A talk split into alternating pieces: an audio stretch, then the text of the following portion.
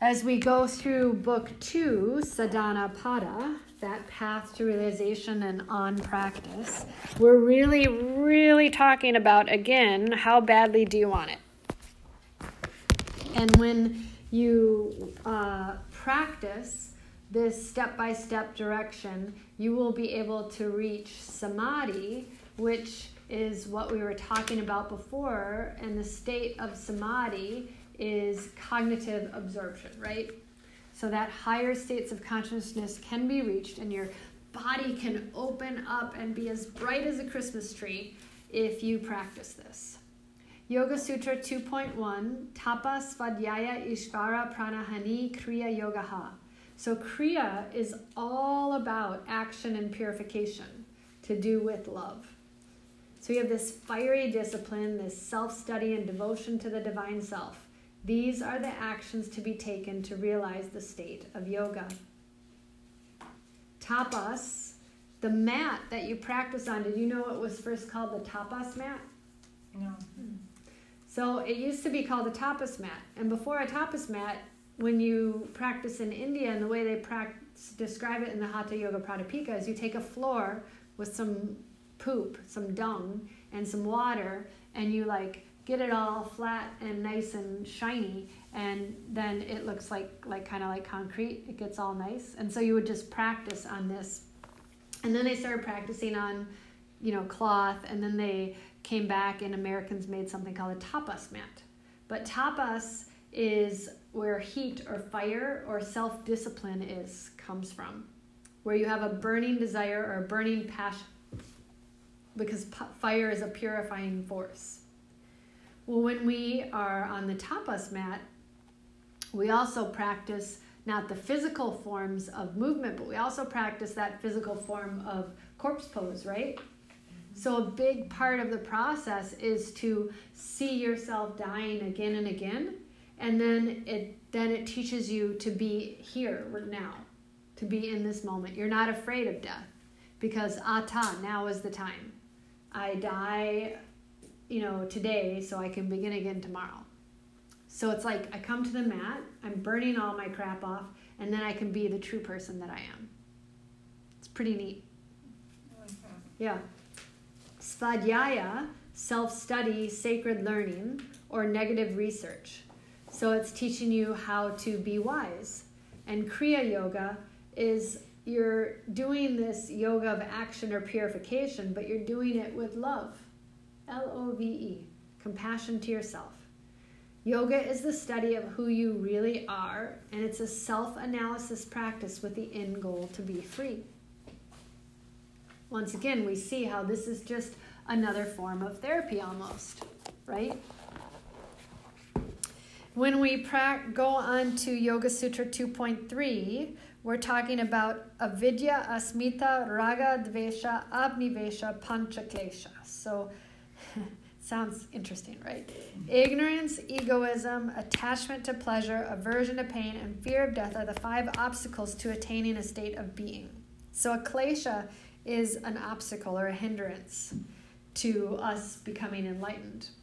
And there's lots of obstacles in life, right? Um, being ignorant, having an ego, attachment to pleasure, you know, I'm, we have lots of issues that we're dealing with in our culture, whether it's drugs or alcohol or sex abuse or being mean to someone or, you know, all these different things that people have.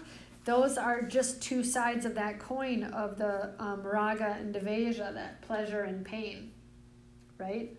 And you can go to the extreme. You can be like really into yoga, but then it becomes an addiction. And then it's not so good because you're so into practicing that you're not really enjoying the rest of your life. Or you could go into something that might not be so great, like, oh, I really like having, you know, like drinks, but then I'm taking my drinks to a whole new level, and then that becomes that whole, you know, balance of things.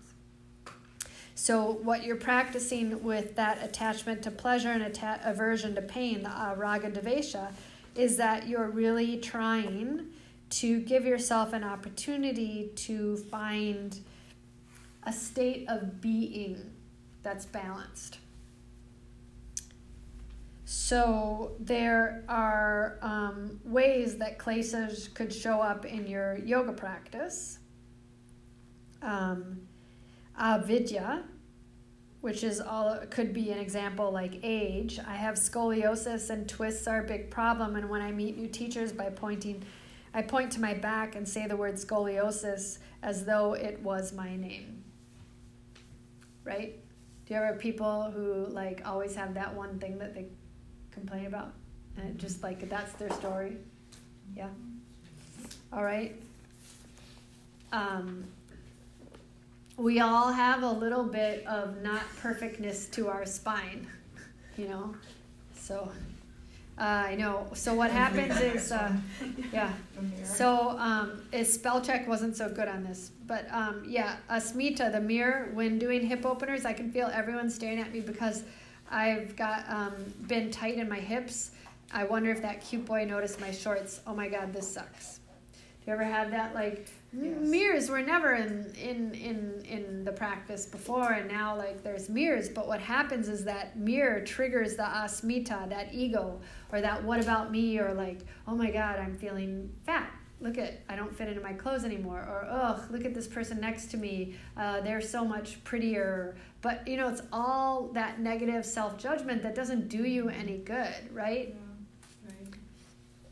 Um, another form of a klesha is raga where your desire or you're craving something. So like um, some people always want adjustments. They come up to you before class and they'll be like will you adjust me in this pose? You're like, dude, that's not really if you want the adjustment maybe you shouldn't be having it because you start craving it because they're like they feel something that they're not receiving maybe from themselves maybe from something else right oh. or that person who comes to class and they're always doing the advanced poses and then they're like springing into handstands but they were gymnasts before and they just want you to stare at them you know that's a form of a klesha that's a form of a you know yeah. That's a form of, you know, that desire or craving to be needed or wanted or noticed. Um, Dvesha is about clinging and aversion. So that style of yoga has way too many forward folds. I'm considering trying another style. You know, so some people who always come to class and they complain, mm-hmm. right? And they don't like it, but oftentimes uh, who was sitting and you said you didn't like hip openers, or someone was saying something like, oh, um, yeah, yeah, yeah, yeah, right, yeah, pigeon, yeah. So the idea is that like the poses that you don't want, or like, oh, you know, doing a restorative class, oh, I don't want that. I want a vinyasa. I need to get my ass kicked. Actually, it's what you need is the thing that you don't want to have or to do, right? That's the challenge. Um, and that's your klesha abnivesha is fear. Like, do you ever have those people who go to the bathroom when it's time for crow pose? Or kind of like just like that's when they need to have their sip of water when they're going to practice inversion practice or something like that. Yeah. So clear and distinct, unimpaired discriminative knowledge is the means of liberation. Yoga Sutra 2.26. And 2.28 through the practice of the different accessories to yoga, when impurities are destroyed, there arises enlightenment culminating in discriminative enlightenment. So we're always changing, we're always evolving, and we're always transforming. And that's how this kind of eight limb path kind of helps us to move forward as we go on this space of transformation and evolving process in our life. Um, when we get to Yoga Sutra 2.29, it's all about the yamas and the niyamas, and then it goes to asana and pranayama, and it goes up through the eight limbs of yoga. And these are the um, moral restraints, personal observances, postures, breath control, sensory withdrawal, concentration, meditation, and cognitive absorption. Um, Ashto isn't in this, but Ashto is eight and Anga is limb. So we're really um, practicing the eight limb path. And um, what I like about the idea of the Ashto is that if you turn it sideways, it is the um, infinite, right? But if you have it as it looks like an eight, like we were talking about yesterday, there's matter and there's spirit. So that triangle, if the triangle was turned into two circles and the heart was in the center, then this is how it's fluidly going, and the Kundalini is moving along this infinite path, keeping itself in check every time it checks back at the heart. So, Yama, I always tell people Yama to your mama. That's a good way to remember it. Because self restraints, control, the do nots, the interpersonal relationship, that's Yama to your mama. Um, niyama is fixed observances, the rules, the precepts, the personal dues. It's like the golden rules of interpersonal relationships. And asana means seat, right? To me, it's that physical posture where you sit on the platform of the breath, noticing how asana comes before pranayama. So first we learn how to do the poses, and the poses become, uh, you know, like comfortable in our bodies, but then it's the breath. So the asanas always sit on the platform of the breath, and they're only effective when you're practicing this pranayama, when you're practicing um, deep breath control. And prana itself is about the vital life force, that subtle energy that flows through your body. So pra, just like anu, like anu shasanam, in the beginning, that Yoga Sutra 1.1, it's that smallest atom. And when you match the pra of prana up with yama, yama is all about mastery or control. So when you're practicing pranayama, you're practicing breath control of your life force energy. And you're teaching yourself to become a witness and an observer through this breath practice where it's not like oh the breath is doing me. I'm letting i i'm not doing the breath. I'm letting no. The you're letting the breath do you through the breath control. Just like you let yoga do you versus you forcing through your yoga. You're giving yourself an opportunity to um, really focus on uh, through pranayama um, tapping into your vital life force, which we don't often do, especially when we're stressed or anxious. Yama, niyama, asana, and pranayama, those are all the gross kind of um, practices. Whereas when you get to pratyahara, dharana, dhyana, and samadhi, those are all the internal sensory withdrawal, retreat of senses, um, Dharana is concentration, where you're focusing the mind on one thing at a time. And dhyana is meditation. Samadhi, we already know of samadhi pada, that cognitive absorption, that perfect meditation, that super conscious enlightenment where you're one with your higher self. All of these on the eight limb path um, are uh, create an end result together, right? So it's going from uh, that external to internal practices. What's really important to remember is, is that because we're always changing and evolving, that this is a resiliency practice. And I like to say like meditation is a is a, a um, is a, a resiliency practice in and of itself. And it really helps you to create a steady relationship with something that is always changing. And that pragmatic resiliency train, tra- uh, training that you're giving yourself is giving you the opportunity to let go of preconditioning because all you have is right here, right now. So when you teach yourself that pragmatic resiliency training, you really learn just like that line that's written there um, in in a tornado there's always calm at the center of the storm. They call it the eye. Hmm. The eye of the hurricane.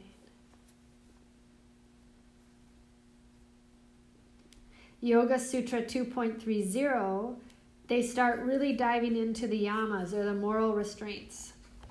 And they are nonviolence, truthfulness, non stealing, continence, and greedlessness. So, one of my mentors always says that um, the first principle, the first precept of yoga is ahimsa. So, that's another big word that yogis use a lot. It's on page seven, ahimsa. Nonviolence in thoughts, words, and actions to you and to others. And that's the yogis take that great vow to become one as they practice the yamas. Ahimsa is really hard because most people don't get past ahimsa. Like when you were driving today, did you say something nasty to yourself or did you say something nasty under your breath to the person driving next to you? You know? Did you have any thought that was not kind to you? Did you do anything that was inappropriate? You know, I mean, ahimsa is is such a big, powerful word, more than just nonviolence, but the deeds and the actions of your being to yourself and to others. So a lot of times I always say, "Oh, isn't it funny? You're saying that you are, um, you know, on you might you you say you're like, oh well, I ha- have practiced all the eight limbs and I'm on this limb. You know, if anybody ever tells you that, you can snicker under your breath and be like, hee hee. and I know that's a klesha that I just taught you, but it is kind of hard because most people are still at the first step. Every day, atha, now is the time. I begin again. You know? So when you think of the um, sutras, or you think of the eight limb path in the sutras, I really think of it as like um, the description I was giving you yesterday of like uh, cogs in a wheel of an old wagon wheel. Because we're not going to be all, all the pistons aren't going to be firing all the time, you know? There aren't very many people who are perfect all the time. So it's when you're in the zone, then everything's really fluid. But there might be a point where, you know, everything's not so copacetic and one limb might be a little bit off and you're really trying to work on making everything harmonious, but it's still rolling, right?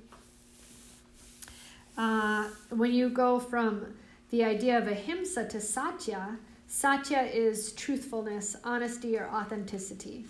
So satya is really, really hard to be truthful, right? Because if you want to tell someone that you hate their coat, but they love that coat and they always wear that coat, what are you going to do?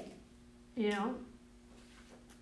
It, it is uh, it to be totally honest all the time without hurting someone's feeling is a, a it's a subtle nuance to walk right so sometimes there's the, you know, being the yogic truth, and then there's also sometimes just protecting people and just um, telling little tiny white lies. Hmm. Uh, asteya, non stealing. Um, remember that the idea of ownership is limited. Um, like when someone's late, you can't ask for that time back. And that's why a lot of yogis are like really like you know hardcore on time. But you know our life is so busy and and if someone's late like all the time then maybe you know that might be a really big issue to discuss about like time. But um and how they're kind of stealing something from you but the real idea of uh, asteya is that you know i'm not going to take something that's really important to my friend and um, just take it from them. Unless they gave it to you, then you're stealing, right? Uh, brahmacharya, sexual continence. Use your energy in a positive way, right? So your sense organs in meditation is what they're in moderation. Um, brahmacharya used to be where people would just practice um, and they would walk away from their families. Uh, their, you know, and they would just leave them like the story of Siddhartha. Uh, but now, because this is a householder practice, it's like don't sleep with your neighbor. Don't do weird, inappropriate things on the internet. Mm-hmm.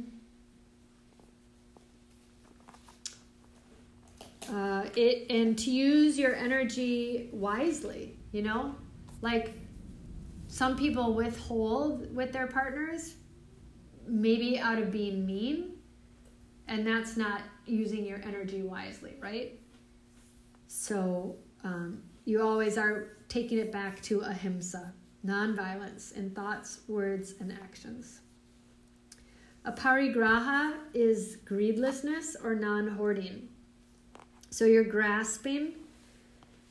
There's a great story about grasping um, that comes from the Upanishads that your hands and your feet and your mind are very similar because they can all grab something. And if I had a pen, I would grab it with my foot, right? I can grab a foot pen, I can grab a hand pen, and then I can think of a pen in my head, right? I can let go of the foot pen. I can let go of the hand pen. And then all of a sudden, my brain pen is like, oh, I remember that time in grade school when the little boy took my pen and it was my favorite pen. My grandpa gave it to me and, and he stole it. And, you know, and then you like blah, blah, blah, blah, blah, blah, blah, blah, blah, blah, blah, blah, and it just doesn't stop, right? Mm-hmm. And so then all of a sudden, you're practicing that uh, your mind is greedy and it hoards things but can you be not attached and can you let it go, right? So, all of these yamas are also called the maha, or the great vows. The yamas are intended to govern interpersonal relationships or the way we interact with others. If the goal of yoga is to experience the oneness of being, then the yamas reinforce that goal by minimizing the separation between ourselves and others. So, that whole idea of one love, you know, Mm-hmm. And the oneness and that hippie energy is so true. Yay. Yep. 2.32 Saucha Santosha Tapa Svadhyaya Ishvara Pranahani Niyama. So the niyamas or personal observances are um, saucha, which is cleanliness or purity in thoughts, words, and actions. Santosha, which is contentment or promoting happiness, which I really like the word contentment way more than happiness, but our culture likes happiness, so people use happiness a lot. But really, it's contentment because we're not always happy, right? But can you be content even in a sad situation, you know, without getting mm-hmm. this huge rise out of things? That's santosha. And then tapas is fiery discipline, which we talked about in the beginning of the chapter. Svadhyaya is study or self study, and uh, we do a lot of that in our teacher trainings. And Ishvara is godliness or divinity. So your self study and your devotion to your divine nature is sometimes called the three step path to enlightenment. So, yamas are the golden rules, right? How to treat the yamas and niyamas. They're the golden rules or the good observances on how to kind of engage and interact with others, right? And the other handout that I gave you for the yamas and the niyamas were all about these life lessons and skills and the character education. It's just a redundancy um, to uh, diving deeper into it, so it's something that you can study on your own. Uh, someone once said that the aim of life is learning how to be yourself, how to be good, and how to live. And I think that that is a pretty huge thing. The yamas help us check our behaviors and then niyamas help us to refine our attitudes. On the back of that sheet, um, there's. Michelle and I got the yeah. yamas and niyamas yesterday. I don't think I... Okay, I'll get that. Um, on the back of our sheet, um, it talks about the three examples. I give some examples, and we go through and we kind of play. A, uh, we have a conversation about the, a difference between niyamas and yamas, right? And what they are. So well, I'll get those sheets out, and then we can sit and kind of give real world examples. If you can think of on the front of that page, real world examples of a yama or a niyama.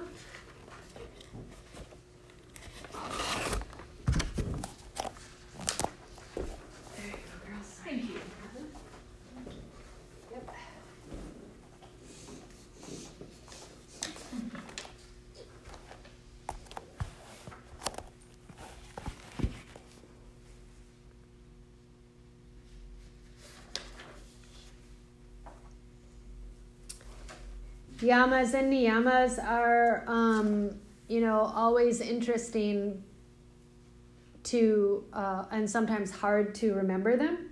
So that's why it's sometimes fun to use them or kind of discuss different ways to think about them in real world scenarios.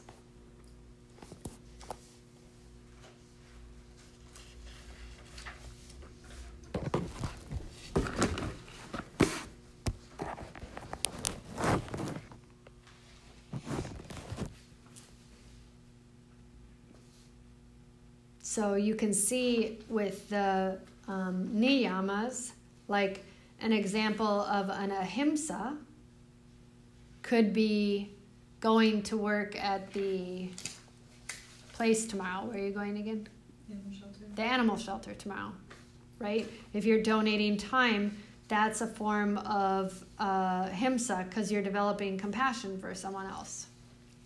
What would be an example of satya or honesty?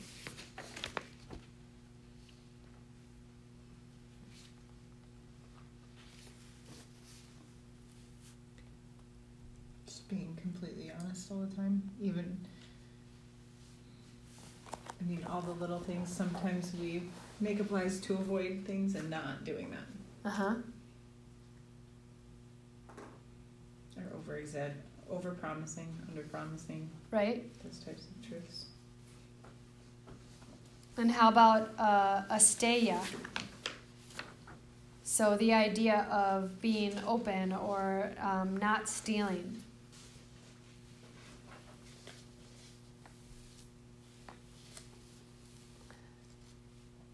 you had mentioned being on time, so you're Yeah. not stealing other people's time. right? Not being controlling of what other people do and how they do it. That's a tough one, right? Yeah. Just like really respecting that individual for who they are. And open to new things. We get Uh-huh. stuck in our ways on how we do things. Yep. How about um, brahmacharya? What's a good example for that one?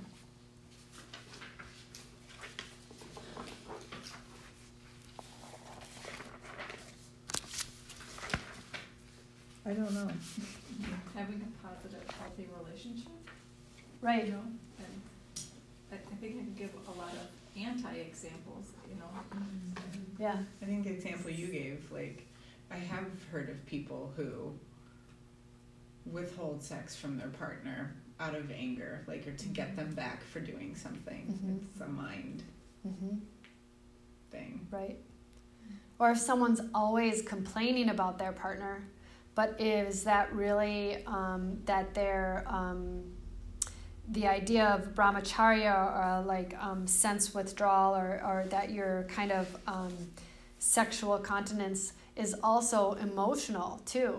So like if you're always complaining about someone, but it's all about the complaining versus like the finding the goodness in that person or finding the happiness in that relationship, um, then Well, it's always funny See. those people that you talk to who all I do is complain about their partner, complain about someone. Yeah. But they're still together because Yeah. things are really good. You never hear about the good things. It's all the bad things. right, yep. And if they would stop complaining, then they might have a better, more um, interpersonal relationship if they were letting each person be themselves, like the one before, where we're talking about that idea of um, asteya, not trying to control someone. How about aparigraha?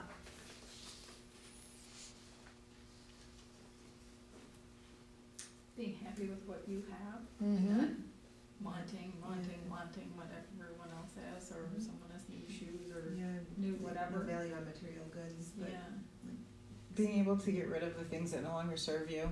Right? I like that non-hoarding, just like getting rid of it. Well, and also like the idea of a lot of times it's our thoughts that make it so. So, like, you're jealous of someone's new shoes because of something that triggered in your brain. You know? So, that um, aparigraha, that grasping, really has a lot to do with your mindset. How about niyamas? So, the niyamas, as we're moving through this, these are helping us to really um, kind of like refine our attitudes, but they seem so simple, like cleanliness, saucha, right? How many people don't like to shower? So uh, it, it gets to a point where maybe this is becoming like in the time that this text was written, that people just needed these really simple rules to live by so diseases weren't spread. Mm-hmm. Or war, you know wars weren't started. Like if one hero came back and he was like i don't like my wife anymore and now i'm going to go be with this woman or I'm gonna, i don't like this wife anymore and now i'm going to go be with a man or whatever. But like it just kind of these really simple life lessons and rules to engage with others how about um, santosha this kind of ties to letting your freak flag fly Kind of how we talked earlier, not letting what other people think of you matter, but keeping contentment with yourself because it's what you mm-hmm. want or enjoy and not what other people think. right? Like, think of how many times uh, the Harry Potter lady turned in to query letters to get people to publish her book, and they said no. And they said no, and they said no, and then they said no, and finally it happened, right? So it's like never give up on yourself because there is always space. Um, tapas, enthusiasm or heat, right?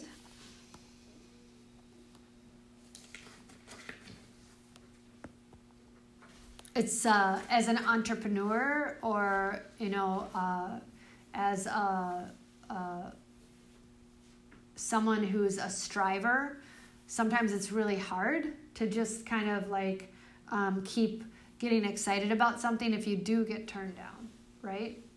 So one of the things with tapas is the idea of um, keeping your energy alive surrounding yourself with like-minded people you know um, uh, keeping up your practice, keeping up your routines and your rituals, so that you have that uh, joy de joy de vivre. What is it? Joy, lust for life. Yeah, joie de vivre, lust for life. Yeah. I always wondered how that was pronounced. Joie de vivre. And then Ishvara, that idea of having faith and the idea of svadhyaya, we're doing that right now. So you're sitting here getting tired, staring at me, looking and learning all of this stuff, which you already know subconsciously. We're just pulling it out again. So, those are some interesting ways to think about uh, uh, bringing the yamas and niyamas into our daily life so that it's easier to remember. Um, let's say them out loud together. Um, so 2.29 Yama, Yama, Niyama, Niyama, Asana, Asana, Pranayama, Pranayama, Pratyahara, Pratyahara, Dharana, Dharana, Dhyana, Dhyana, Samadhi, Samadhi, and then it goes oh. Uh, That's uh, separate, but it is the la- the word is samadhi, so that was good. And then that, so those are the um, uh, eight limbs. Okay, now we move into uh, the yamas. Ahimsa, Ahimsa. 2.30, Satya, Satya. Brahmacharya, Brahmacharya, Aparigraha,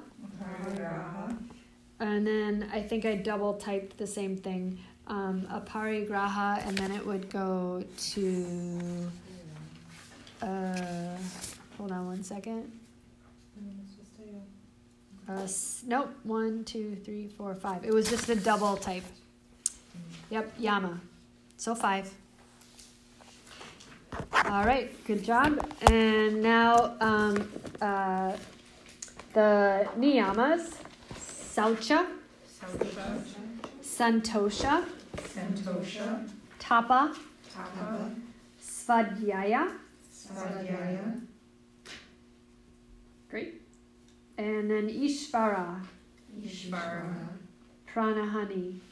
Pranahani, Awesome. Duplicate. Great. So we have now said out loud the yamas and the niyamas and the eight limb path.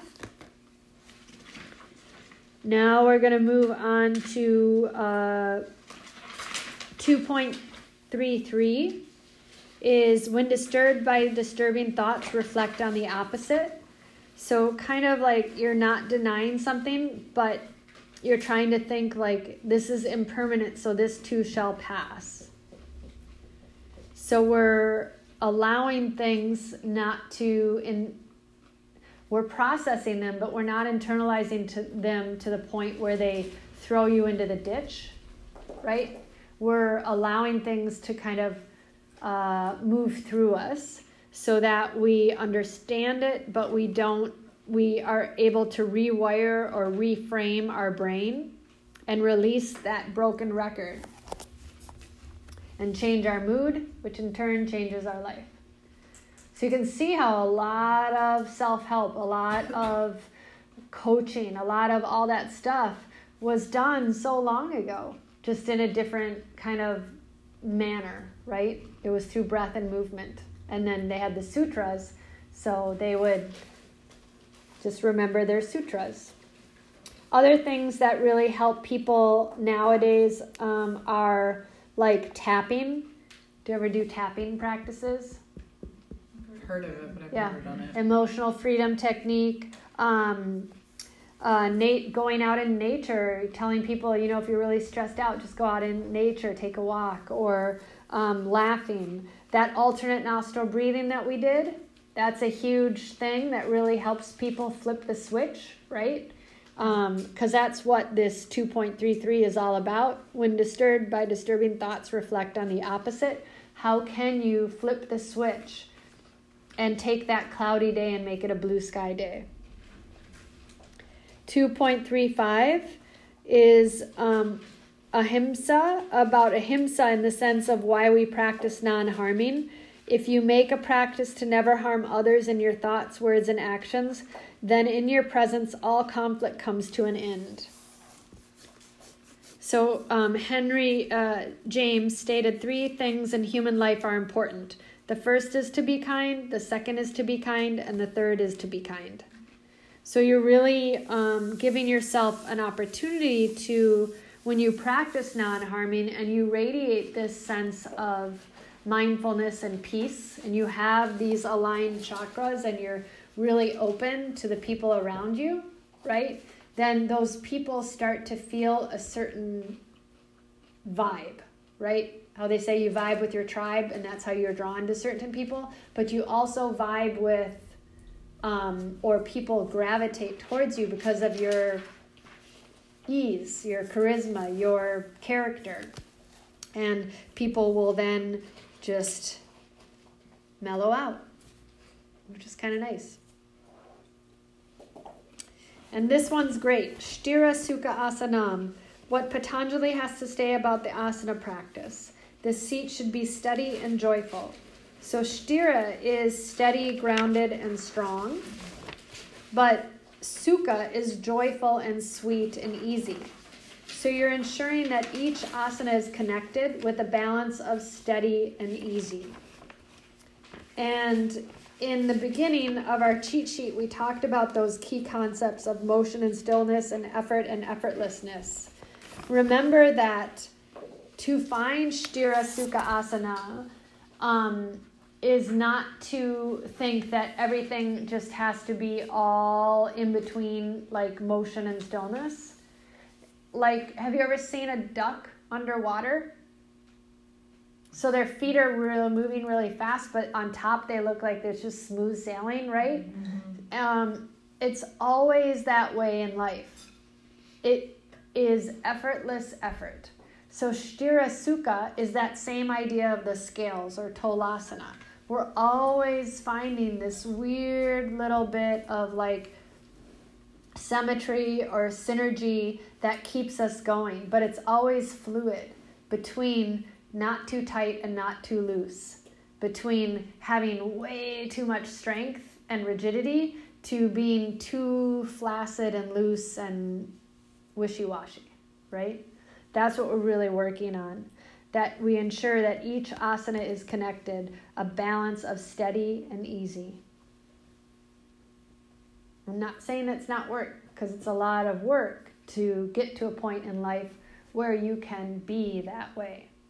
But a lot of people um, and a lot of uh, ways that I try to communicate this to others is that um, we have to ha- almost have a breakdown to break through. We have to almost have a little bit of uh, bitterness before it gets sweet. Hmm. So that Sthira Sukha Asanam can really be almost like a mantra for life, you know? I need to have a little bit of this and a little bit of that to find that I can ride the waves of life with grace.